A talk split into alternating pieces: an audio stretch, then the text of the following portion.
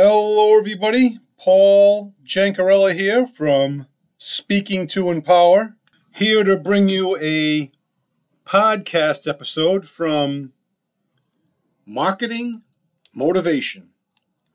And today, folks, I don't know about you, but I think this will be by far one of the best days of your life because of you listening to this podcast.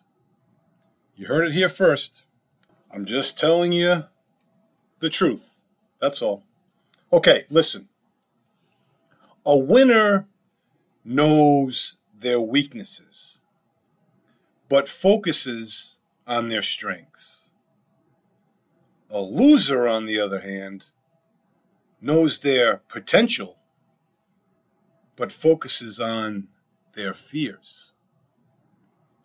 And that's just one of the many that separate winners from losers. Now, which are you? To be candid with you, I am a loser. um, I tend to believe that I am a winner most of the times, but that's not always the case. But case in point is it's what you focus on that's going to help you ultimately.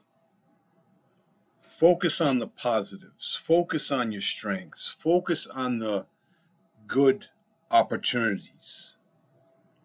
Focusing on the positive does not make you a um, a rosy glass kind of guy.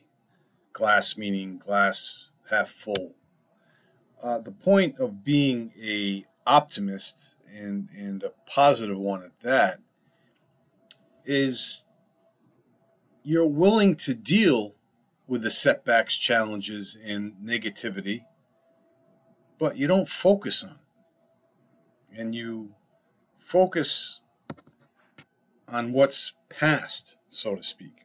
So hopefully you folks can do this do the same because it's very important that you do that.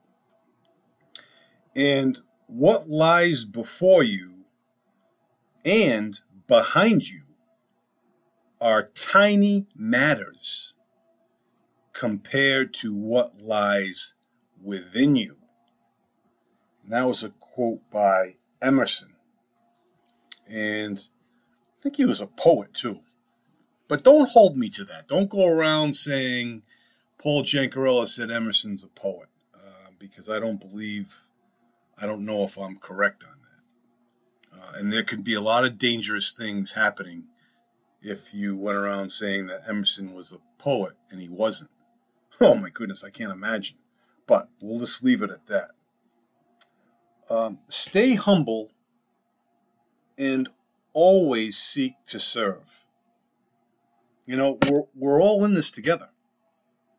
Don't think that you're better than anyone else because you're not, even if you are. Because there's different areas we can compare. Always seek to serve. In other words, always be there for others and for opportunities to help out. To reach out, especially to those in need. And that was something that my pastor gave years ago to uh, a retreat for the seminarians. And that was some, some good advice, for sure. Jim Kennedy said, It is indeed lonely at the top. And I say, so make some friends before and after so you're not lonely. You know, you got to prepare yourself. If you know it's going to be lonely at the top, make sure you make some connections that you can Zoom with or FaceTime with or Skype with, whatever whatever it may be. You know, you need to make those friends, those connections, so you're not lonely. And Yogi Berra, he said about his team, his roster, we have deep, deep depth. Deep depth. What he was saying basically was not only did they have depth uh, in the roster, meaning they had, you know, multiple people at each position, but it was deep on top of that. So, you know, kudos to him. And Bishop Fulton Sheen, he died in the late 50s, I think. Great, great orator. He said, prayer begins by talking to God, but it ends by listening to Him. Silence is the soul's language. Well, I'll tell you right now, uh, as Jesus and Mary are looking at me hanging on the wall, I am a lousy listener to divine people as well as humans.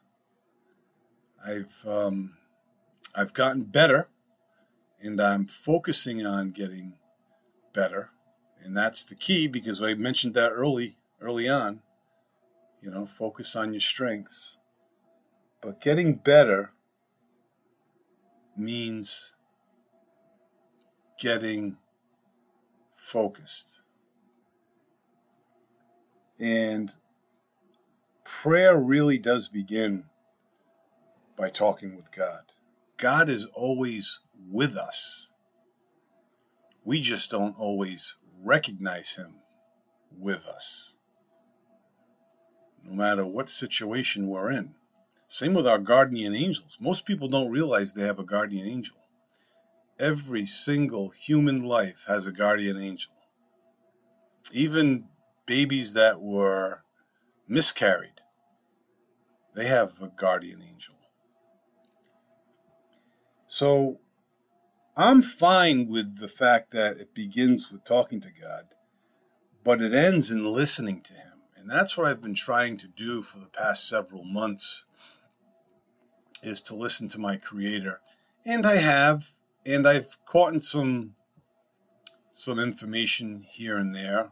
Um, the thing is, praying, I generally pray uh, this type of prayer, uh, like a contemplative meditative prayer around 7.30 each night. Uh, that's part of my preparation for bed. Uh, not that i go to bed that early but i do go to bed early. 9 o'clock i'm in bed usually asleep by 9 o'clock. But anyhow listening at times means praying tonight and listening for God to talk or God to provide a message tomorrow, the next day, next week, next month, you get the you get the point. So we need to constantly be on guard. And we need to constantly be aware that Jesus is everywhere. And we may find a message if we're paying attention. A lot of you've had messages, you know, someone close to you passed away, and couple months down the road, something very symbolic of that dear person is brought out in nature or in some other shape or form. You know, that that is pretty special if you if you ask me. Because that doesn't always happen. It's it's not always the case you know um, so just understand that god hears us and he doesn't work on our timeline you know he responds when necessary. But sometimes he'll respond and we're not ready for it. And we're not paying attention. We're not good listeners. Uh, that's okay because there'll be other opportunities. But don't forget, you know, your senses, which you all know, which is the hear, taste, see, um, touch, and smell. but there's also our higher uh, senses that involves perception, the will, imagination, reason, memory, intuition. Those are our higher faculties that work incredibly well. And sometimes they replace our senses, which is a good thing because it gets us to a higher frequency, higher elevation, um, a higher, you know, I, I would say it gets to a higher state of being. You know, but we want to be on a higher frequency with our with our goal. We don't want to have a goal way up on a higher frequency and we're way down below, not doing anything. We have to live out our goal even though we have not accomplished it yet.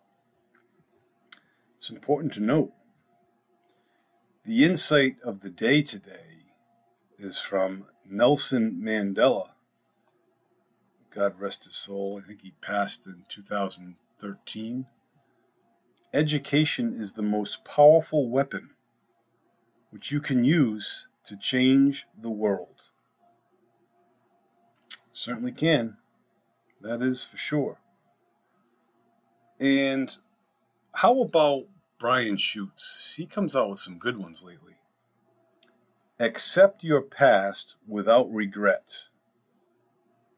Handle your present with confidence and face your future without fear. Great advice. Hopefully, we can all adhere to that and be a part of that. You know, just accept your past without any regret, handle your present with confidence, and face your future without fear. Simply said, not always simply done but it can be if we are focused and determined. So, with that, folks, I'm gonna I'm gonna cut out of here early. I got to um, talk to a guy about a horse, and we'll see how that goes, and I'll keep you posted on that tomorrow. In the meantime, be well, stay well, and Lord willing, we'll see you tomorrow.